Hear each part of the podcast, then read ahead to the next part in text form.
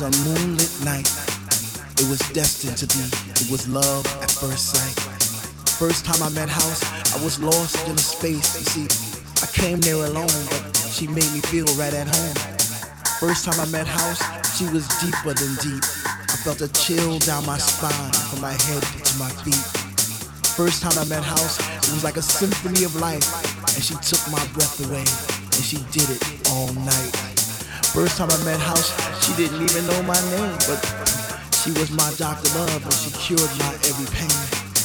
First time I met House, I knew our love would last forever because that night she blew my mind. It was a sign from the divine.